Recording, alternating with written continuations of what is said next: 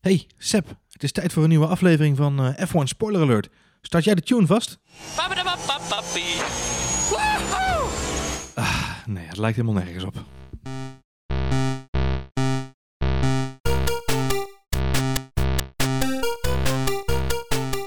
Hey, hallo en leuk dat je luistert naar een nieuwe aflevering van F1 Spoiler Alert, de podcast over Formule 1. En deze week gaan we het natuurlijk hebben over de Grand Prix van Canada 2019. Een race die op de baan werd gewonnen door niemand minder dan Sebastian Vettel in zijn Ferrari. Eh, echter eh, werd hij benadeeld met een tijdstraf, waardoor uiteindelijk Lewis Hamilton op het hoogste ereplaatje op het podium mocht gaan staan. Ehm, daar gaan we het vandaag natuurlijk over hebben met eh, Johan Voets, die weer naast mij zit. Hallo. En mijn naam is Marjolein. Hey, daar ben je weer. Eh, nou, Nou, nou. waar zullen we eens beginnen, we zullen eens beginnen. Het was een eh innoverende race Moeten in Canada. Moet- moeten we het hebben over de race, vroeg ik me af. Want jij zei, we moeten het hebben over de race. En dan dacht ik, moet het hebben over de race of moeten we het hebben over het incident? Nou, eh, ja, ik denk dat we het moeten hebben over het incident. We moeten het hebben over het incident, maar de race speelt daarin wel een rol. Ja, die speelt daar zeker een rol in. Maar ik moet wel bekennen dat ik eh, ergens eh regie technisch een beetje blij was met het incident. Dat heeft er alles mee te maken dat ik de race met een schuin oog zat te kijken. Maar op het moment dat de Grand Prix bezig was, begon ook eh, de wedstrijd Nederland tegen Portugal in de Nations League. En dat was dan de eerste helft. Ja. En de race was eigenlijk, eh, net als veel voorgaande races dit jaar, eh, tamelijk saai. Waardoor ik toch een beetje afgeleid raakte en meer naar de voetbal zat te kijken op het andere scherm. Dan dat ik naar de Grand Prix zat te kijken. Tot natuurlijk dat moment eh, ja, waar we het zo uitgebreid over gaan hebben met Sebastian Vettel Ja. en Lewis Hamilton. En op dat moment ging het trouwens met Nederland zelf ook bergafwaarts. Dus verschoof mijn aandacht weer volledig Voor gedurende nog vier rondjes na het volledig naar. Ja, nou ja, goed. Maar ik eh, moet eerlijk bekennen, heel veel, ik zou de Grand Prix een keer moeten terugkijken om, eh, om er erg veel zinnigs over te zeggen. Ja, of alle pundits inderdaad op, eh, op internet teruglezen. Dat kan natuurlijk ook. Hè? Of alle analyses van alle pundits doorkijken. Ja, maar en laten we eerlijk wezen. Het gaat gewoon over één ding. Het gaat gewoon vandaag in de media ook. Het gaat maar over één ding. En, en laten we het moment nog even beschrijven. Eh, eh, we moeten het even over de race hebben. Eh, volgens mij rijdt eh Lewis Hamilton zo'n beetje al de hele race achter Sebastian Vettel aan. Gat van, van twee seconden. Soms wat minder. soms wat meer, soms wat minder. Hamilton duwt. Mhm. Zegt hij zelf ook, hè? Hij put the pressure on. Hij put een, the eh, pressure on. Hammer time, zou ik bijna willen zeggen. Ehm, en op dat moment, eh, of het nou komt door die druk of niet, dat laten we even in het midden. Is misschien nog een leuk puntje ter discussie. Ehm, Vettel maakt een foutje en, en schiet van de baan. Ehm, eh, Wat niet geheel eh, ongebruikelijk is voor Sebastian Vettel. Voor een Vetteltje niet, nee. nee. Een Vetteltje. Een Vetteltje. Hij poelde een Vetteltje. Ehm, en, en geef me eens ongelijk, hè. Als ze zo, eh, ik bedoel, hij is al zo lang zo clean, zou ik weer bijna willen zeggen. Ehm, gaat van de baan over het gras, eh, komt terug de baan op eh, en raakt daarbij bij het terugkomen op de baan bijna Hamilton, die de bocht wel goed neemt, op volle vaart ook neemt voor zover mogelijk in zo'n bocht, Ehm, een chicane. hè. En vervolgens krijgt hij daarvoor een, een 5 seconden time penalty Ja. voor het onveilig terugkeren op de baan naar het verlaten van de baan. Er gaat nog een klein, klein, klein voorgeschiedenisje aan vooraf. En dat was natuurlijk iets wat wel dit weekend enigszins spannend was. was de kwalificatie. Ja. En dat hebben we ook allemaal gezien. Mhm. Eh, Max Verstappen kwam daar natuurlijk niet zo goed weg. Die had gewoon pech, gaf hij zelf ook toe. En eh, moest daardoor op de eh, negende plek starten uiteindelijk. Maar ook de top 6 was behoorlijk door elkaar geschud. Ja. Eh, en ik vind toch dat dat allemaal ook bijdroeg aan dit kleine incidentje wat de race dan zo eh, spannend maakte. Ja. En dat was namelijk het feit dat we natuurlijk al zes races lang zitten te kijken naar totale Mercedes-heerschappij. Er komt echt helemaal niemand aan te pas. Nee. En eh, wel, we zagen ineens Sebastian Vettel op pol. En ik zat gewoon te juichen voor de televisie. Ja, nee, Ik ben, ik ben geen Vettel-fan, ik ben geen Ferrari-fan, maar ik, ik, ik, ik, ik riep keihard yes, want het is gewoon goed voor de sport. Nou, vind ik leuk. Vind ik leuk. weer, Misschien, eh, moeten we, misschien moeten we hem er even bij pakken inderdaad, die kwalificatie. Eh, want dat is misschien wel goed om nog even een beetje in het, aan het racegevoel bij te dragen. Want de, de- voor de rest zullen we het hebben over dat incident denk ik vandaag. Maar die kwalificatie eh, wordt natuurlijk opgeschud door een incident in Q2. Namelijk Magnussen die eraf knalt. Yep. Ehm, en op dat moment eh, zijn er een heleboel mensen die heel nerveus worden. Want die kunnen een rondje niet afmaken. Eh, daardoor ziet die Q3-kwalificatie er heel raar uit. Ja. En eh, zien we, ik pak even de startgrid erbij, in één keer op P4 Daniel Ricciardo. Ja, nou ja, goede prestatie van de. Renaults. Pierre Gasly komt nummer 5. Onze grote vriend Bottas heeft in Q3 een momentje. Ja, die heeft een momentje en daarnaast, daarna is hij zijn mojo kwijt. Hij is de, de- Ik zei tegen ja. jou, volgens mij, waar is Mr. Miyagi als je hem nodig hebt? Maar die had hij natuurlijk thuis gelaten. Die zit ergens nog steeds in die sauda. Dus eh, Bottas, die was helemaal ontgoocheld. Ja. En die durfde niet meer. Zo leek het echt. En eh, leek daar had hij in de race volgens mij nog steeds last van. Want er Het, zat geen een, vaart in. het leek wel een Bottas zonder baard, zeggen. Zoals hij in Sochi echt rijdt alsof het zijn, zijn thuis Grand Prix is, zeg maar. Mhm. Zo in Canada was dit totaal, dit is totaal niet zijn Grand Prix. Hij was het eh, helemaal, helemaal kwijt daar Het is inderdaad. niet zijn trek. Eh, we zagen Hulkenberg op P7. Lando Norris op P8. Ook twee verrassende plekken, vind ik. En dan Verstappen naar de P9, omdat ze naar Carlos Sainz, die ook in die top 10 ineens stond. eh, die- ja, die Renaults hadden betekend gewoon heel goed Ja, het gedaan. gaf vooral voorin natuurlijk eh, een spannend beeld. En ik moet eerlijk zeggen, ik, had, ik heb er echt naar uitgekeken. Omdat ik dacht, nou, we hebben Vettel, we hebben eh, Hamilton daar staan. Ricciardo, die zit erbij. Ik zeg dat. Leclerc en dan Bottas pas, pas later. Dus je had best wel een, een spannende line-up. Ja. en, voor, en voor de Max-fans hadden we natuurlijk het feit dat Max nu zijn banden zelf mocht kiezen. Dus er werd nog wat ge- gediscussieerd over welke bandenstrategie. Gaat er in bij die start gaan mensen gekke dingen doen? We hebben twee jaar geleden hebben we gezien, eh, drie jaar geleden zelfs al, dat Vettel daar helemaal buitenom ging. Hè, eh, eh, op jacht naar die P1. Dus je kunt daar hele gekke dingen doen op die eerste bocht. En dat maakte een beetje die opbouwing en die race heel spannend. Ja, echter, bij de start kwam dat natuurlijk allemaal niet Niet uit de werf, nee. Hele beelden Tot zover onze opbouw. Ja. Serieus. Maar eh, nee, jawel, ik had daar best wel wat van verwacht. Maar dat viel Ja. gewoon tegen. Veel vet, Toch? Veel, vet tegen. vet- Vettel tegen. Vet- Oh, maar heel goed. Ja, wat scherp. wel gebeurt, is dat eh Sebastian Vettel dus gewoon aan de, over, eh, aan de leiding eh, Blijft. blijft. Ja. En eigenlijk, de- wat jij net al schetste, Lewis Hamilton een achtervolging in moet zetten. En ehm, ja, volgens zijn eigen zeggen Vettel tot een fout dwingt. Eh, ja. enerzijds denk ik ook dat dat snel zo is. We zien dat wel vaker. Bottas, die, die heeft daar ook snel last van. Als Ja. Bottas iemand in zijn nek heeft hijgen, dan zie je hem ook snel foutjes maken en chicanes missen, dat soort dingetjes. Vettel weten we van. Dat hij stomme fouten vaak maakt. Meestal als hij zelf iemand wil gaan inhalen, Ja. is hij een beetje onbezonnen. Eh, in dit geval laat hij zich onder druk zetten en maakt hij een stomme stuurfout.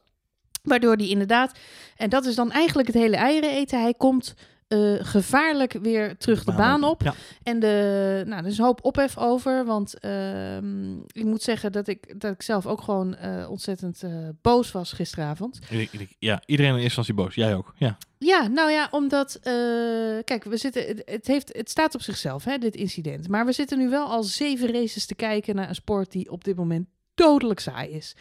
Ehm, daar, daar, tuurlijk mag dat geen impact hebben of, de, of deze stra- straf wel of niet eh, eh, gerechtvaardigd is. Ehm, maar wat wel hier speelt, is dat zo'n vijf seconden tijdstraf de, ja, de, de, de uitslag van de race beïnvloedt terwijl de race nog bezig is. En we zagen exact hetzelfde in de afgelopen Grand Prix van Monaco. Ja. Die ik, waar ik ook geen fluit aan vond. Wat ook niet op Twitter trouwens iedereen met mij eens was. nee. Maar ik vond het een doodzaaie race om precies diezelfde reden. Namelijk, je weet al dat Max Verstappen een penalty krijgt. Ja. Dus er is niks meer aan. Het is al Hij- beslist. ja. het is al beslist. Terwijl die race nog bezig is. Hij krijgt vijf seconden. Daar komt hij eigenlijk niet vanaf. Eh en met Vettel gaat het vandaag weer precies hetzelfde. Eh, dus waar zit je nou eigenlijk naar te kijken als sportfan? Hm. En dat is voor mij de crux. Ehm, dus ik heb daar vandaag eh, ook lang over nagedacht. Ik heb het filmpje van Vettel en, en natuurlijk nog honderd keer terug zitten kijken. Eh, de stewards die hebben na afloop gezegd: eh, luister, het gaat ons er echt om dat wij Vettel nog een move aan zijn stuur hebben zien maken. Wat er voor ons op duidt dat hij de auto alweer onder controle had. Maar dat hij toch Een verdedigende actie maken. een ja. verdedigende actie op Hamilton. Hij heeft echt het gat dichtgegooid, Ja. zodat Hamilton hem niet kon inhalen. Er zijn mensen die zeggen, had, Hamil of had Vettel daar gewoon links gebleven, hè, bij het weer terug opkomen van de baan. Dan was Lewis Hamilton hem aan de binnenkant voorbij gestoken. Had Lewis Hamilton eerste gelegen. Wat normaal was geweest bij dit soort incidenten. Eh, dat doet eh, Vettel niet. Vettel komt terug de baan op. Gooit het gat dicht. En eh, ja, Lewis Hamilton komt er daarna niet meer voorbij. Eh, en dat wordt hem kwalijk genomen. Het feit dat hij dat, dat gat daar dichtgooit. Ja. En eigenlijk het, het, het Ja. voordeel wegneemt. En En, zelf een voordeel En houdt. waar hij zelf zegt, ik heb geen controle over de auto. Hè? Hij, hij, Ja, hij dispute gelijk op de radio. Hij, hij, eh, hij is dus niet eens met die call. Want eh, de stewards zeggen, nee, we zien hem het gat dichtgooien. We zien hem aan zijn stuur trekken. Hij heeft de auto alweer in controle. Zegt Vettel zelf, luister, ik moest corrigeren. Ik kon niet anders. Ik heb me alles gedaan om... De auto uit de auto muur te uit de houden. muur te houden. Exact, ja. Dus dat is zijn eigen verklaring. Nou ja, goed, daar kun je lang en breed over discussiëren. Voor mij gaat het niet zozeer om, om die vragen. Ik, ik, ik besefte me vandaag eigenlijk dat ik me gewoon gruwelijk, gruwelijk erger aan die regel. nou, die, die regel is er in die zin terecht. Wat ik grappig vind is, het, het, dus ik, ik, vind het, ik, erg me ook aan de uitspraak van de, het moment waarop deze, deze call wordt gedaan. En de timing is gewoon slecht. Eh, Het seizoen, precies, jij zegt het seizoen zit niet mee. Alles is gewoon op dit moment. Je, het had niet lousier kunnen zijn qua timing dan deze call op dat moment in deze race, waar het eindelijk weer een keer anders was dan de wedstrijden ervoor. We kijken nu zeven wedstrijden, zeven Mercedes-overwinningen, vijf keer Lewis Hamilton, twee keer Valtteri Bottas, die overigens afhaakt in het kampioenschap. En zo zien we eigenlijk helemaal... Niet zijn race, joh. Niet zijn race. Wacht maar tot Sochi. En de vorige race ook niet. Ja, Iedereen wil zo snel mogelijk weg uit Sochi, behalve Bottas. Die wil daar Ja, weer. want dan kan je lekker weer aan de kant van Lewis. Ehm, kijk, het probleem is, eh, eh, ehm, wat mij heel erg opviel, en, en ik weet niet hoe jij dat hebt ervaren, maar wat mij heel erg opviel is, vrijwel direct na deze actie van Vettel en alle, alle andere tiergantijnen eromheen, want Vettel, eh, wat Vettel deed, hij, race ook, hij reed terug naar de pitstraat, hij wilde niet Park Vermee bij de botjes staan, hij wilde gewoon bij de andere auto staan, hij is ook eerst het, het motorhome ingegaan van Ferrari, en nou goed, we hebben de beelden allemaal gezien. Eh, de vraag was, gaat hij naar de ceremonie? Hij is eigenlijk toch aangesloten bij de ceremonie. Dat moest hij ook vanuit zijn werkgever, denk ik. Ehm, maar goed, hij zet dan een bordje nog even om van, van Lewis, wat iedereen natuurlijk hilarisch vindt. Of sommige mensen vonden het verschrikkelijk. Maar dan was direct op, op zowel social media, maar ook in de dag daarna in de pers, eh, is er een, is een hele harde tweesplitsing. Mensen die zeggen, wat een kinderachtig gedrag van een wereldkampioen. En eh, terechte straf voor, eh, voor Vettel, die moet je pakken als een man en niet zeuren. Eh, waarom gaat hij niet gewoon racen? Hè? Want hij moet gewoon vijf seconden wegrijden van Hamilton. Hij eindigt uiteindelijk op 3,5 seconden, dus hij had het kunnen redden. En er is een groep mensen die zeggen, nu is het genoeg geweest. Wat is dit voor een idioterie? De race gaat, de sport gaat kapot aan deze momenten. Nou ja, dat, en dat is precies wat ik erop tegen heb. En ik, ik heb vandaag, ik ben even op YouTube gaan zitten kijken. En eh, het zijn ook die momenten dat je terug gaat denken van, is de sport nou zo veranderd? Of ben ik nou gek geworden? Wat, hè, zijn we nou ineens Beide kan ook. Ja, nee, beide kan ook. Eh, we zijn, ja, maar eh, hè, wat, hoe ging dat vroeger? Dus Ja. ik, ik, dan moet ik altijd terugdenken aan Michael Schumacher, die natuurlijk de koning van de controverse was. En ehm, enerzijds in 1994, waarbij die eh, met heel natuurlijk in de, in de clash eh, ligt, eh, om de, in de strijd om het wereldkampioenschap. En in 97 wederom met, met Jacques Villeneuve. En Ehm, ik las daar een, een stukje over vandaag. Ik zat daar zo aan terug te denken. En toen zag ik iemand en toen zei, die zei... Schumacher was op zijn beurt ook weer geïnspireerd door zijn voorgangers... die natuurlijk Prost en Senna waren. Ja, Prost, ja. Ja, en ik moet eerlijk bekennen, ik, ik eh, ben begonnen met Formule 1 kijken in 1994. Dus ik heb Senna en Prost niet meegemaakt. Eh, dus ben ik even op gaan zoeken van... eh, ik ken de verhalen natuurlijk wel, ik heb de beelden wel gezien. Ja, precies, ja. natuurlijk. Ja. Maar ik, ik, denk, ik ga toch even terugkijken. Nou, en dan zie je inderdaad twee coureurs die, die, die elkaar van de baan rossen, rammen. De ene keer wordt de ander daarmee wereldkampioen en de andere keer wordt die daarmee wereldkampioen. En die persoon die dat stukje schreef, die zei van ja, Michael Schumacher die zag dat, die is daarmee opgegroeid als, als kleine jongen. Eh, die heeft het alleen zelf net iets te opzichtig gedaan, waardoor hij er uiteindelijk eh, in, eh, met heel in 94 nog mee wegkwam. En in 97, eh, toen het met Villeneuve gebeurde, kreeg hij toch echt wel de hoon van alle media over zich heen Ja. dat hij daar moedwillig iemand van de baan had proberen te rijden. Daar bleef het dan ook verder bij, want dan moet ik wel zeggen, Villeneuve reed natuurlijk ook door, dus kon ook gewoon wereldkampioen. Dus er was geen straf nodig. Echter, eh, ja, k- kreeg Schumacher daar wel natuurlijk een hoop eh slack voor. Maar ik kan me zo die tijd heugen dat dat soort, al deze gevechten waar ik nu over heb, die werden op de baan uitgevochten. En ehm, er waren ook wel straffen. Eh, maar, maar het was ook een tijd waarin die auto's niet goed controleerbaar waren. Weet je, in het geval van Vettel, wat we gisteren zagen, en het feit dat hij zegt: Ik probeerde die auto gewoon uit de muur te houden. eh, vroeger was het echt zo. Weet je, je kon geen kant op. Als, je, als je op het gras was, dan, dan moest je blij zijn dat je überhaupt die baan Ja, nog weer klopt. terug opkwam. Dus ja, de sport is ontzettend veranderd. Eh, maar als je dan die oude beelden weer terug zit te kijken, dan denk je, ja, maar dat hotsen, knotsen, dat hoort er ook een beetje bij. Dat hoort bij Formule. Ik heb het gisteren ook op tv, eh, volgens mij was het eh Doornbos die zei, eh, ja, in de Formule 2 zie je dit continu. Ja. Of Formule E, ja. ja, leaving the track and gaining an advantage. Of, of unsafe release weer terug op de baan. Ja, dat hoort bij autorijden. Dus het is, het is niet zozeer... ik, snap, ik, ik ben er... Ja, goed, als ze die stuuractie zien... Ik als leek zie het niet goed genoeg. Maar als zij die stuuractie zien... Nou ja, goed, dan wordt hij bestraft. Ik heb er heel erg moeite mee dat het... Het gebeurt nu bij Vettel. Het gebeurde vorige week bij Verstappen. Het gebeurde vorig jaar bij Verstappen. in Japan. Ja.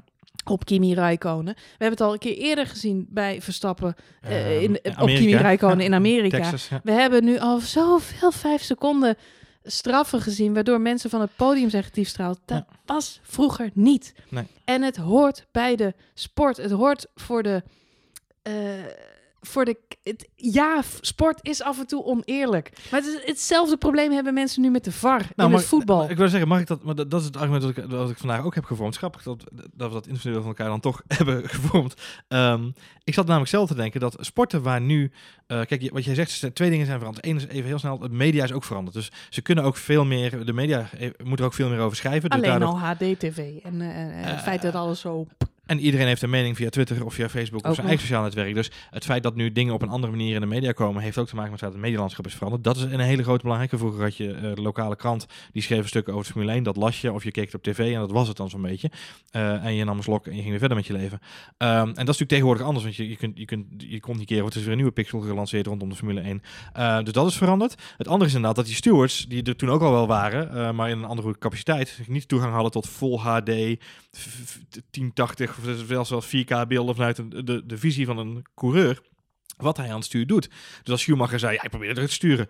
Ja, dan, ja, het zal dan wel misschien. Ja, Ik heb, ik heb vandaag serieus een explainer video op YouTube zitten kijken van een jongen die dus met terugwerkende kracht probeert te duiden of Michael Schumacher moedwillig de fout inging tegen Hill. oh ja. En dan zie je dus inderdaad die 1994 beelden. Ja. Met allemaal pijltjes erbij en zo. Waarop je heel vaag... Ja, je ziet Michael Schumacher wel dat- sturen. Dat vierkantje daar lijkt een beetje te bewegen. Ja, Ja, en je ziet hem kijken in zijn spiegel. Dat zie je omdat zijn Duitse vlag op zijn helm... Reflecteert. nee, je ziet, je Ah, ziet het geel. Dus je weet dat hij zijn nek iets, Iets gedraaid draait. heeft. Nee, maar ja, goed. Het is precies wat je zegt. Tegenwoordig heb je HD-beeld en eh, eh, super scherp. En vroeger dan moest je het maar aan die beelden afleiden. En, en om heel eerlijk te zijn... Mensen lieten het er maar bij. De race was gel- gelopen. Nou, het- De kampioen was bepaald. Iedereen ging naar huis. En, dat en, er, was en er is dus iets veranderd. En dat is het, tweede punt dat ik ook wilde maken. Eigenlijk naar aanleiding van die VAR ook. Hè. Met voetbal is de VAR geïntroduceerd. Deze week zagen we Nederlands elftal zich kwalificeren. Omdat er op een millimeter... Ja. Er is, een, er is een pixellijntje getekend Ja. voor een speler op buitenspel. Eh, ik ga de Formule 1 fans niet bezighouden met voetbalregels nu. Eh, eh, dat is een pixellijntje. Dat is door, door op, een, op een 8K scherm geanalyseerd. En op basis daarvan is Engeland uitgeschakeld. Ja. Hadden, we- was dit toernooi gespeeld geweest in 2016. Ja. Dan had Nederland eruit gelegen en waren we klaar geweest. En dan was ook iedereen ermee akkoord geweest. Hadden we nog jarenlang discussie gehad over de wel of niet buitenspelgoal tegen Engeland. En dan hadden we die beelden nog 6000 keer uit verschillende invalshoeken Nou, bekeken. Ik denk niet dat we nog jarenlang discussie hadden gehad over de halve finale van de Nations League. Je weet het niet. Nee, goed. Ehm, om maar een beeld te geven is de goal van eh, 1966 geloof ik. Engeland. Eh, de, de goal van Engeland in 1966 wel of niet over de lijn. Dat zijn de dus mythologische discussies die een sport groot maken. En er zijn nou eenmaal sporten in de wereld. En voor mijn gevoel is Formule 1 er daar één van. Waarbij directe straf op basis van real-time videobeelden de sport minder goed maken en minder logisch maken. Omdat een groot deel van wat de sport mythisch en heldendom geeft, te maken heeft met die momenten dat een, dat een sporter net iets over het randje kan doen. Net wel, net wel geen buitenspel is in het voetbal een, hele, een heel mooi moment als dat, als dat gebeurt. Oh, hij ontsnapt er net aan. Of oh, net wel of net niet. Of hij komt ermee weg. De hand van Maradona. Dat is iets waar we nog miljoenen jaren over zullen hebben misschien wel. Wat de meeste mensen eigenlijk zeggen hier is, had dit door de vingers gezien. Want je Nou, nee, maar vernachelt dit, de nee, maar dit, is, dit is een beetje het probleem in de zin van ehm, eh, deze regel.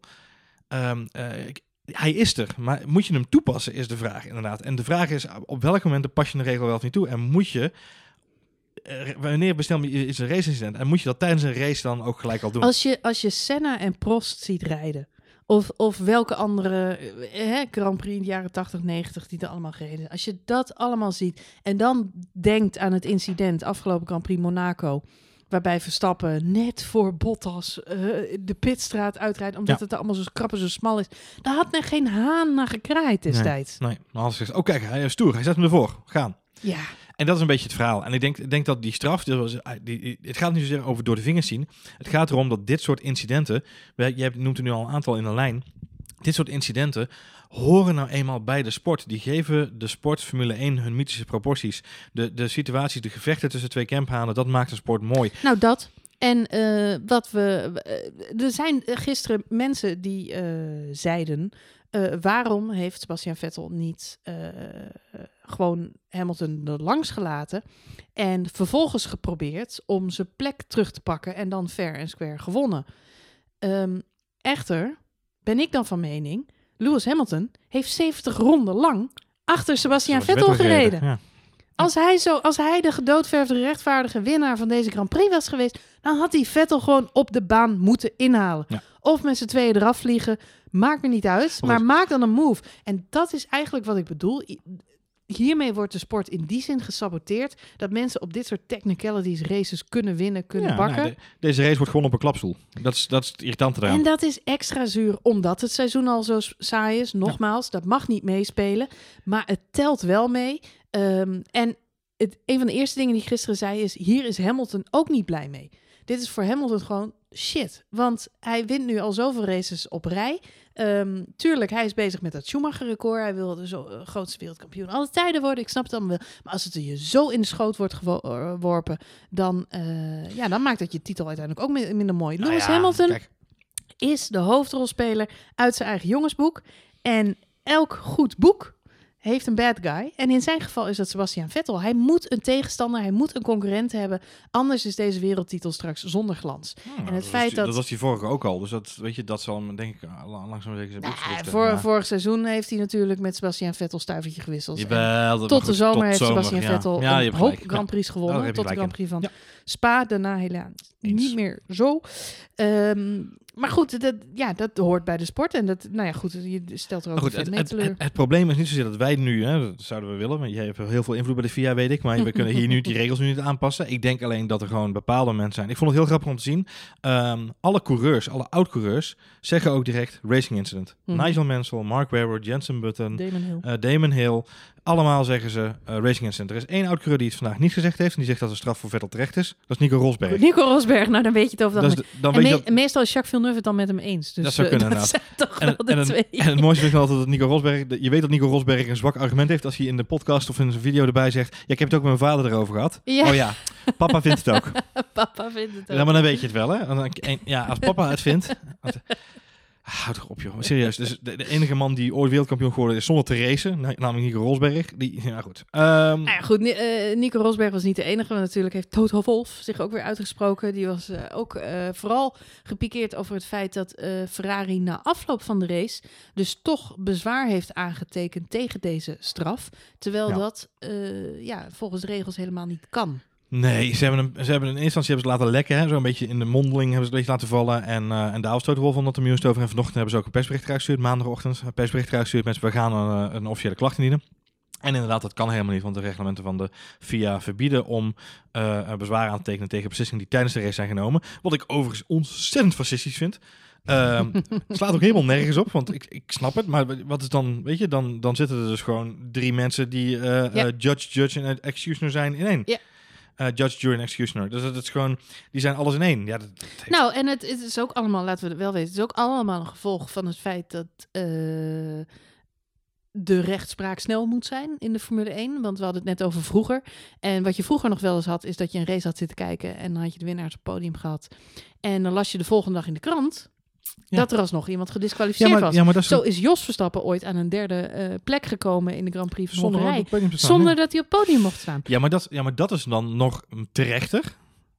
Ja, exact. Nou ja, dat is mijn punt. Ik heb liever dat ze dat dan inderdaad allemaal eh, later nog een keer nakijken... dan dat dat nu tijdens de race gebeurt. Maar wat ik, wat ik nu heel erg moeilijk vind, eh Marjolein, ik ben heel benieuwd hoe jij dat ziet, maar ik, eh eh niks ten nadele van, van de mensen die ik volg op Twitter over Formule 1, of de mensen die ik gelezen heb gisteren die een mening hebben over Formule 1, want het zijn mooi 50-50 verdeeld, precies de mensen die ik net in die twee kampen heb verdeeld. Mhm. Maar ik maak me wel een beetje zorgen dat we nu een grote groep mensen hebben die denken dat het leuker is om naar een, een, een setje auto's te kijken die in een rondje over een circuit rijden. En dat er dus een aantal mensen op een klapstoel zitten en die beslissen de, die bepalen de regels. Dit is een fout, dit is geen fout, dit is een penalty. En daardoor is het een hele saaie bedoeling. En die, die bekritiseren ook heel sterk alle emotie die er in zo'n wedstrijd zit. Dus alles wat, eh, want niet alleen, niet alleen was dan de penalty was terecht, maar ook de reactie van Vettel was kinderachtig of, of was niet gepast of wereldkampioen onwaardig. Ik heb ze in verschillende varianten voorbij zien komen gisteren. Eh, hetzelfde gold natuurlijk voor Max Verstappen. eh, vorig jaar met Ocon. Met Ocon. Ik, Eh, ik dacht maar dit precies hetzelfde. maar Maar, is- ik, ik irriteer me daar dood aan. Ik vind dat... Ik, eh, sport is emotie. Maar waarom kijk je dan Formule 1? Vraag ik me gewoon oprecht af op dit moment. Waarom kijk je sport? Ja, nou ja, dat is ook eens inderdaad een naadje. Waarom kijk je sport? Het is, eh, het, ik, vind, ik vind dat het erbij hoort, eh, dit soort dingen. Het maakt dus, eh, de beleving ook eh, beter. Ja. Eh, als fan heb je hetzelfde. Toto Wolf die heeft na afloop gezegd ehm, dat hij het eh, dus niet met Ferrari eens is. Dat hij het niet respectvol vindt. Dat ze eh, achteraf toch nog eh, zijn gaan klagen over deze straf. Mhm. En hij blijft erbij dat het een terechte straf is, uiteraard, want Mercedes. Ehm, maar hij zegt, dit is zo'n typisch gevalletje waarin de twee kanten op draait. Eigenlijk precies zoals wat jij zegt. Het is 50-50. Als je Mercedes-fan bent, dan ben je het eens met de straf. En als je Ferrari-fan bent, dan ben je het niet eens met de straf. Hm. Eh, ik ben dat niet helemaal met hem eens. Iets, te- iets te ver oversimplificeerd inderdaad. Ja, want er is namelijk nog een derde categorie. En dat zijn de mensen die gewoon Formule 1-fan zijn. Race sportliefhebbers. Ja. Exact. En Ja. die niks te maken hebben met Ferrari of Mercedes. Want ik ben van geen van beide teams eh, groot fan. Ehm, maar in dit geval vind ik het gewoon. eh, ik, vind, ik vind het hele incident vind ik een twijfelgeval. En bij een twijfelgeval niet doen is het devies. En in dit geval, het is nu de tweede race op rij waar het gebeurt. Eh, Monaco hadden we hetzelfde verhaal. Nu hebben we het weer. Eh, op deze manier kun je die sport niet blijven bedrijven. Je kunt niet elke wedstrijd eh, vijf seconden straffen uitdelen voor twijfelachtige situaties Ja. en daarmee ja, het podium beïnvloeden. Ik, ik vind persoonlijk dat ik dat de afgelopen jaren veel te vaak heb gezien. Ik kan me dat uit het verleden totaal niet heugen. Ik vind dat het te ver gaat. Ik vind dat mensen als Vettel, eh, Max Verstappen, eh, dat soort types, die maken de sport spannend. Ja. Eh, als niemand het Ricciardo, vuur... inderdaad, ja, ja. Ja, als niemand het vuur... Ja, Ricciardo is er ook zo in, inderdaad. Ehm, als niemand Hamilton het vuur aan de schenen legt, dan zitten we naar een verschrikkelijk Ja, saai sport te Ja. kijken. Ik kan me de Schumacher-jaren nog herinneren. Dat was ongeveer hetzelfde. Dat is ook een tijdperk waarin dan heel veel mensen ineens afhaken en toch geen Formule 1 meer gaan kijken. Ik snap dat ook, want dan wordt zo'n sport gewoon saai. Ja. Laten we wel wezen, het is al saai geworden, omdat die Ja. auto's natuurlijk eh, zo ontzettend gedegen zijn tegenwoordig. Dus misschien moet er gewoon eens kritisch gekeken worden naar ehm, eh, de- al die regels. Eh, en tuurlijk is het zo dat je niet zomaar stukken af mag snijden en dan de baan, dan wordt het één groot wild westen. Ik snap echt wel dat er Ja. eh, limieten aan moeten Tuurlijk. zitten. Ja. Eh, absoluut. Eh, maar kijk dan eens naar de straffen. En is zo'n 5 seconden straf dan eh, de beste optie? Want we zien nu al een paar keer op rij dat het een hele grote impact heeft op de race. Ja. Eh, er zijn ook mensen, ik zat vandaag op Reddit even te lezen, er waren mensen die zeiden waarom doen ze niet gewoon de straf, eh, je moet je tegenstander voorbij laten gaan. Dus je hebt een voordeel gepakt, Ja. Dan moet je die persoon voorbij laten gaan en dan weer opnieuw inhalen. Was Ja. in, deze, in dit geval ook nog een terechte straf en dan had hij in elk geval nog de kans gehad om hem weer opnieuw in te halen. Ja, en dan hadden in elk geval de racefans ehm, een, een leuke mensen race. over Ja. de finish zien gaan. eh, die dan ook op die manier gefinished waren. En ik, ik moet eerlijk zeggen, ik word er zelf helemaal moe van. Dat je mensen over de streep ziet gaan. En die moeten dan vervolgens omwisselen van plek. Het past gewoon niet bij de racesport. Het is niet goed voor de fans. Het is volgens mij al helemaal niet goed. Eh, heb ik destijds ook al gezegd. eh, toen Max Verstappen zijn podium kwijtraakte in Amerika. Ja. Juist in Amerika. En nu weer in Canada. Dat zijn de landen die nog geen groot Formule 1 fan zijn. Daar wil Liberty Media heel graag fans hebben. En wat doen ze dan? Eh, dit, soort, dingen. Dus nou ja, daar ga je de sportfan gewoon niet mee eh, overigens overtuigen. kan- kan natuurlijk wel een van de meest populaire Grand Prix. Want het was weer ontzettend druk dit weekend in Canada. Ik weet ook dat het natuurlijk vanuit de Villeneuve-tijd nog... eh, Absoluut, maar ik heb het niet Ja. alleen over de mensen die op de baan nee, zitten, maar, gewoon ook meer gewoon de mensen die kijken thuis. Ja, ja, ja nee, het, is- maar dus dat is het probleem van Formule 1, en dat zei ik ook eh, tegen jou na afloop van de race. Het probleem van Formule 1 vind ik niet op het asfalt op dit moment. Want je kunt nog zoveel regels veranderen in de sport. Als je eh, op deze manier je regels blijft toepassen. En op deze manier een, een bepaalde rol laat overlaten aan mensen die niet met, met hun kontje in een stoel van een auto zitten. Dan heb je gewoon een probleem. Eh, de, de, racers moeten het uitvechten op de baan. Kijk, er zijn een hele hoop dingen die... We praten over een, een heel specifiek geval nu. En er zijn natuurlijk een heleboel dingen die wel nog steeds gewoon door de stewards gevangen moeten worden. Die gewoon niet kunnen, die, die, die niet, eh, eh, eh, eh, mogen kunnen. En daar zijn ze prima voor. Maar dit soort race-incidenten, daar moet gewoon veel meer coulantie in zijn. En zorgen dat je daar op een betere manier mee omgaat. En wat Max Stappen zei in, ehm, eh, eh, volgens mij zei hij ook dit weekend in Canada weer. Eh, is, je kunt nog zoveel dingen aan die auto's aanpassen. Hou nou eens gewoon een keer de regels binnen de sport. Zet die eens eenduidig op papier en hou die nou eens gewoon tien jaar vast. Ja. En ga dan eens even kijken wat er dan gebeurt. Want je kunt wel zeggen eh, 150 miljoen euro minder. eh, of je kunt zeggen eh, allemaal dezelfde motoraandrijving of dezelfde, dezelfde versnellingsbak. Het maakt me niet uit wat je wil standaardiseren allemaal in die nieuwe reglementen. Je kunt nog zoveel dingen aan die auto aanpassen. Maar op het moment dat je dan op die klapstoeltjes langs de baan mensen neerzet die de regels interpreteren op een manier die niet past binnen de sport, dan hou je dit probleem. En dan haken de fans gewoon massaal af. Dat is hetzelfde wat er nu gebeurt bij het voetbal. Als dat niet, als dat niet gedegen blijft worden uitgelegd, die VAR op de juiste manier wordt toegepast, we zitten nu in een proefperiode, dan haken de fans ook af. Want dat zijn sporten die zijn niet gemaakt voor dit soort technologische inbrekingen in het spelmoment. Nou, en dat is iets waar we gewoon heel erg naar moeten gaan kijken de komende periode. En ik, precies wat we nu al eh, volgens mij gezegd hebben, is de optelsom van al die momenten tot deze dag, hè, tot, tot deze race, zorgen er nu voor dat er een heleboel emotie eh, bij komt kijken. Ook bij Vettel heb ik het idee overigens. Ehm, ja, en daar moet gewoon een verandering in komen. Eh, en ik hoop, fingers crossed, dat het volgend seizoen al kan. En dat ze gewoon met de teams om tafel kunnen en kunnen bepalen hoe gaan we om met ingrijpen vanaf de stewardskant. En waar grijpen ze wel in en waar niet. Want volgens mij is het een kwestie van met z'n allen om tafel zitten, eh, eh, even een goede, goed gesprek met elkaar opzetten en kijken hoe je dat kunt verbeteren. Want dit, dit gaat over interpretatie. En dat is, ja, dat kun je uitspreken volgens mij. Alhoewel, het blijft natuurlijk gewoon een lastig verhaal. Ik kan me goed voorstellen dat er ook mensen zitten te luisteren die zoiets hebben. Ja, waar hebben jullie het over? Ja. Er zijn gewoon regels. Elke sport heeft regels. Ja. Regels moet je toepassen. En dat is exact wat ze deze, dit weekend gedaan hebben. Ja. En als je het zo beschouwt, dan heb je helemaal gelijk. Want, eh, maar, dan gaat de, eh, maar dan gaat de sport langzaam maar zeker eh, ja, maar eh, dan steeds saaier worden. eh, Ja. Nou ja, goed, dat is mijn punt dan een beetje. Dat je dan volgens mij wel naar een hele saaie sport zit te kijken. Ja. Want ik heb vandaag ook weer even dat fragmentje van eh, Max Verstappen terug zitten kijken. Die inhaalmove op Kimi Räikkönen in Amerika. Ja, heerlijk. Ja, Ja. fantastisch. Fantastisch. Dit is letterlijk de laatste bocht voor de Ja. finish. De allerlaatste kans die hij heeft. En wat pakt hij? Een onmogelijk, onmogelijke binnenbocht. Maar daarmee gaat hij met vier bandjes van de baan, zoals dat dan heet. Ja. En daarvoor krijgt hij na afloop een penalty. Maar het is wel een van de mooiste inhaalacties van het Van hele het seizoen. Ja, klopt. Ja. En eh, dat vind ik zo moeilijk.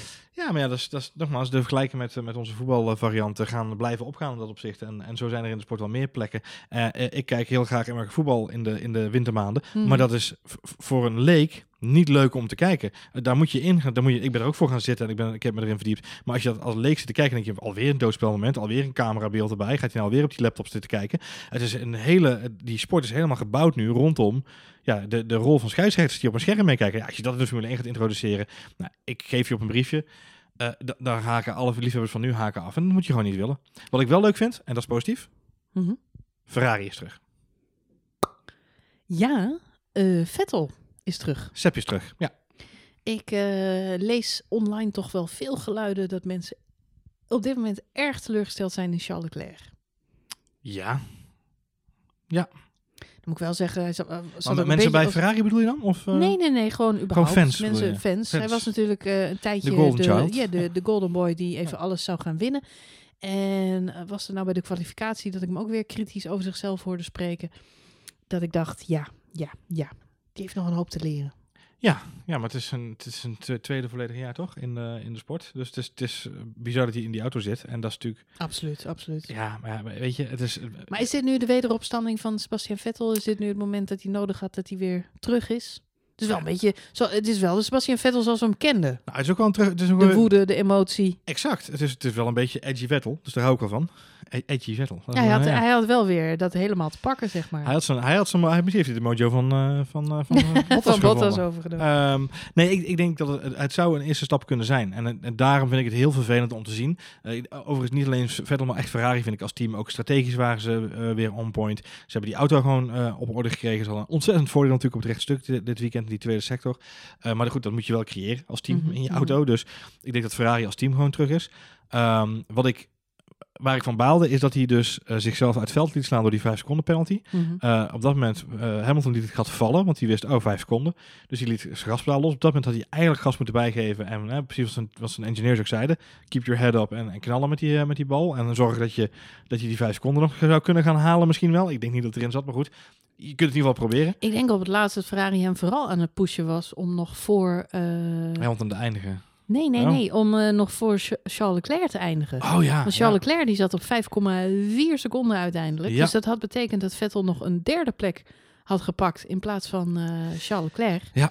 En dat zag ze, tenminste zag in elk geval de engineer van Sebastian Ja, Vettel dat is, heb je gelijk Dus, eh, inderdaad. die Ja. Ja, dat, nog, dat is eh, ook nog gebeurd inderdaad, ja. over de finish. Nou ja, wat ik, ik vond het wel heel jammer dat hij zich daar mentaal weer eh, uit het veld liet slaan op dat opzicht. Ik snap het wel vanuit emotie, maar dat... Nou ja, je, nou doe je ook eh, Lewis Hamilton denk ik een beetje tekort. Want Lewis Hamilton die kreeg natuurlijk ook over de bordradio, hebben wij niet gehoord. Maar hij kreeg natuurlijk wel te horen dat Sebastian Vettel die penalty had. Jawel. En dat het enige wat hij nu hoefde te doen is in de kont van eh, Binnen vijf seconden blijven. Vettel ja. blijven in de, versnel- in de rijden. rijden, ja. Dus ik denk dat Hamilton dat gewoon, eh, ook al had Vettel zeg maar een sprintje ingezet, dan was Vettel er gewoon, eh, of eh, Hamilton er gewoon. eh, ja, kijk, dat gat, dat gat is nooit vijf seconden geweest. Misschien Nee. in ieder geval niet in de laatste fase van de race, laat ik het zo zeggen. Maximaal drie seconden. Ja. En, eh, Ja, in de laatste fase van de race eh, eh, is dat niet zo heel veel geweest. Aan de andere kant, ehm, ja, je, is, het, het is gewoon zonde dat die race eh, verpest wordt. Dat is mentaal gewoon weer Ja. een, een, tegen, een tegenslagje. Eh, aan de andere kant, eh, we gaan naar, naar Paul Ricard en daar heeft Vettel wat goed te maken. Dus vorig jaar ging Ja. hij daar de mist in. Dus. Ik vind het leuk om te horen als er nog mensen naar Paul Ricard toe gaan dit jaar. Wij zijn Ja. natuurlijk vorig jaar geweest. exact. Neem, neem een extra lunchpakketje mee. Ja, neem, zorg dat je genoeg eten in de auto hebt. Want het kan even duren voordat je het parkeerterrein af bent. Tja. Of op. Parkeer je auto zo dicht mogelijk bij de uitgang Ja, slash ben- ingang. Wij hebben natuurlijk veel discussie hier over eh, Zandvoort gehad. Nou, ik ben benieuwd. Eh, Paul Ricard zal het misschien iets beter op orde hebben dit jaar. Was voor ook de eerste keer weer hè, dat ze terug waren. Dus eh, Nou ja, goed. Het, vooral het parkeren was het grootste Ja. drama. En het gebrek aan weggetjes daaromheen en eh, verkeersregelaars. Maar goed, we gaan, eh, de, het circuit zelf is een hartstikke mooie baan. Dus ik vind het leuk. eh, vorig jaar was natuurlijk de eerste keer dat hij weer gereden werd. ja, daarom. Ja. Toen hebben wij het gelijk in het echt zien. Dus nu kan ik het op televisie een keer gaan eh Het bewonderen. schijnt toch een iets andere effect te hebben op je, op je ogen, heb ik me laten vertellen. Al die gekleurde banen. Ja. Ja, ik vind het wel tof. Het zag er heel tof uit in real Nog life. los ja. van dat het tof uitziet, krijg je weer dezelfde discussie. Want dit is typisch zo'n baan, net zoals Amerika, waar coureurs eh, snel er vanaf gaan Ja. om, eh, om een ongeluk te vermijden. Ja, of lange uitloopstukken inderdaad, ja. inderdaad een, iets in de auto corrigeren of een inhaalactie kunnen maken. Ja. Dus eh, leaving the track and gaining an advantage zullen we hopelijk in Frankrijk ook wel weer gaan zien. Nou, hopelijk niet, moet ik eerlijk zeggen. Ja, nee. Ja, ja, goed. voor mij mag het. Ik vind het heerlijk, maar Jawel, nee, maar ik bedoel, ik hoop niet dat we de straf heel veel voorbij zien gaan, gaan zien komen. Dat zou natuurlijk zeggen. jammer zijn. Ja. Nou goed, we Dus- gaan naar eh, Paul Ricard. Die Grand Prix die is dan weer over twee weken. Dan zijn we weer wij gaan in niet Europa. heen? Ja, wij gaan er niet heen. Nee, nou. Waar wij we wel gaan, met, heen we gaan gaan. met z'n allen naar Paul Ricard, ja? Nee, waar wij wel heen gaan, dat Nou. is de Grand Prix van Oostenrijk. Dus Jawel. mensen die daar dan weer bij zijn, dan laat dat ook vooral even weten. Misschien kunnen we even een biertje drinken. of zo. Nou, een biertje. Nemen we, de, nemen we de recorder mee? Kunnen Ja, we gewoon leuk eh, idee, eh, leuk fan- fanvoice opnemen? Ja. Ja. Leuk. Op de camping, de Oranje Camping. Ja, leuk. En de Oranje Tribune. even een sfeerrapportage. Met bijpassende oranje hoofdjes, want het zal wel weer warm zijn. Eh, ja, ik hoop het wel. Fingers crossed. Het is natuurlijk een beetje een stormachtige zomer tot nu toe, Marjolein. Ja, je weet het nooit. Goed, eh, heel erg bedankt voor het luisteren naar deze aflevering van F1 Spoiler Alert. Ben je het nou totaal niet met ons eens over onze gewenste wijziging van de reglementen of onze kijk op Formule 1? Laat het ons dan vooral even weten. Eh, dat kan via Twitter naar Ed Johan Voets. of naar Marjolein. Eh, abonneer je op deze podcast, mocht je dat nog niet gedaan hebben. Vinden we leuk. Of laat een review achter in iTunes. Kun Ja. je ook reviews achterlaten op Spotify? Nee, hè? nee, nee. Je kunt zelfs niet eens op. Ja, je kunt Nee. volgen, volgen in Spotify. Volgen in Spotify. ja. Vinden we ook leuk. Ook leuk. Volg ons. Volg ons. Leuk. Doe er je ding mee. En eh, heel graag tot de volgende aflevering van F1 Spoiler Alert.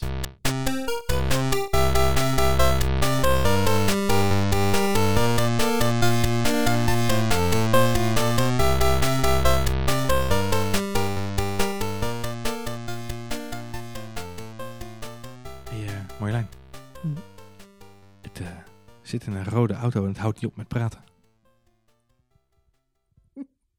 Geen idee. Sebastian, vertel.